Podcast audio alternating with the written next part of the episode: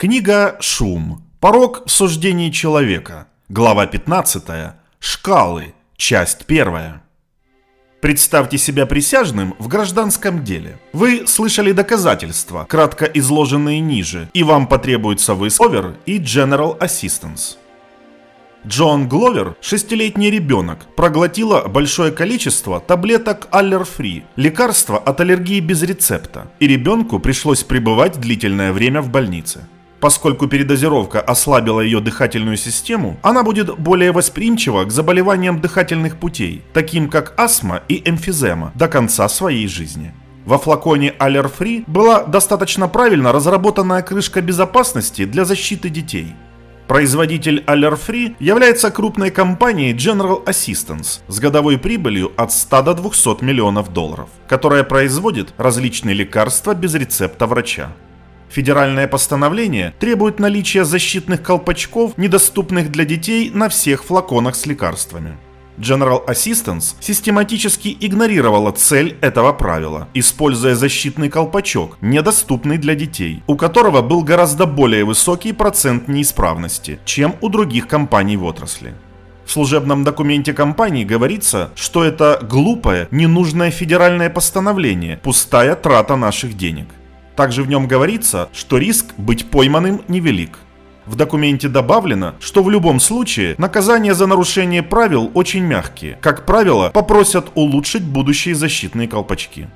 Хотя официальное лицо Управления по санитарному надзору за качеством пищевых продуктов и медикаментов США предупредило компанию о защитных колпачках, компания решила не предпринимать никаких корректирующих действий. Далее мы просим вас вынести три суждения – Пожалуйста, не торопитесь при выборе своего ответа. Грубое нарушение закона или чужих прав. Что из следующего лучше всего выражает ваше мнение о действиях подсудимого? Пожалуйста, обведите свой ответ. Вполне приемлемы, вызывающие возражения, повергающие в шок, абсолютно возмутительны. Карательное намерение. Насколько должен быть наказан подсудимый, помимо выплаты компенсационных убытков – Обведите кружком число, которое лучше всего выражает ваше мнение о соответствующем уровне наказания. Не нужно наказание, мягкое наказание, суровое наказание, чрезвычайно суровое наказание. Убытки. В дополнение к выплате компенсационных убытков, какую сумму штрафных убытков, если таковые имеются, подсудимый должен будет выплатить в качестве наказания и для удержания подсудимого и других лиц от аналогичных действий в будущем. Пожалуйста, напишите свой ответ в поле ниже. История Джон Гловер – это слегка сокращенная версия дела, использованного в исследовании, которое двое из нас, Канеман и Санштейн, вместе с нашим другом и коллегой Дэвидом Шкаде опубликовали в 1998 году. Мы подробно описываем это исследование в этой главе. Нам хотелось бы, чтобы вы пережили одну из задач, включенных в исследование, потому что сегодня мы рассматриваем ее как поучительный пример шумового аудита, который повторяет многие из тем этой книги. В этой главе основное внимание уделяется роли шкалы ответа как распространенного источника шума. Люди могут различаться в своих суждениях не потому, что они не согласны по существу, а потому, что они по-разному используют шкалу. Если вы оцениваете эффективность сотрудника, вы можете сказать, что по шкале от 0 до 6 его эффективность заслуживает 4, что на ваш взгляд довольно хорошо. Кто-то другой может сказать, что по той же шкале результативность сотрудника составляет 3 балла, что, по его мнению, тоже неплохо. Неоднозначность формулировок шкал – повсеместная проблема. Было проведено множество исследований о сложностях в коммуникациях, которые возникают из-за расплывчатых выражений, таких как вне разумного сомнения, четкие и убедительные доказательства, выдающиеся результаты и маловероятно. Суждения, выражаемые такими фразами, неизбежно звучат шумно, потому что они по-разному интерпретируются как говорящими, так и слушателями. В исследовании, для которого был составлен кейс Джон Гловер, мы наблюдали эффекты неоднозначной шкалы в такой ситуации, где она несет за собой серьезные последствия. Темой исследования был шум в штрафных санкциях, определяемый присяжными. Как вы могли заключить из третьего вопроса по кейсу Джон Гловер, закон в Соединенных Штатах и в некоторых других странах позволяет присяжным по гражданским делам налагать штрафные санкции на подсудимого, действия которого грубо нарушили закон. Штрафные убытки дополняют компенсационные выплаты, предназначенные для выздоровления пострадавших.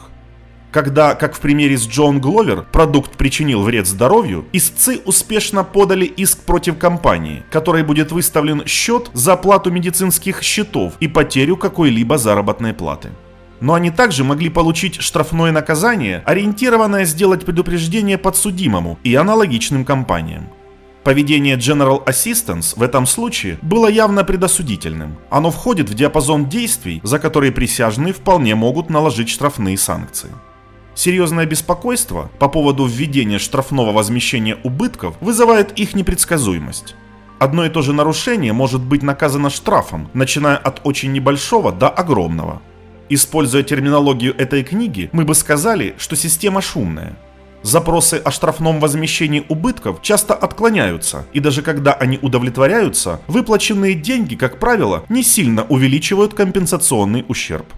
Однако бывают поразительные исключения, и очень крупные суммы, которые присяжные иногда взыскивают, кажутся неожиданными и необоснованными. Часто упоминаемый пример – это штраф в размере 4 миллиона долларов, наложенный на автосалон за неразглашение информации о том, что новый BMW истца был перекрашен.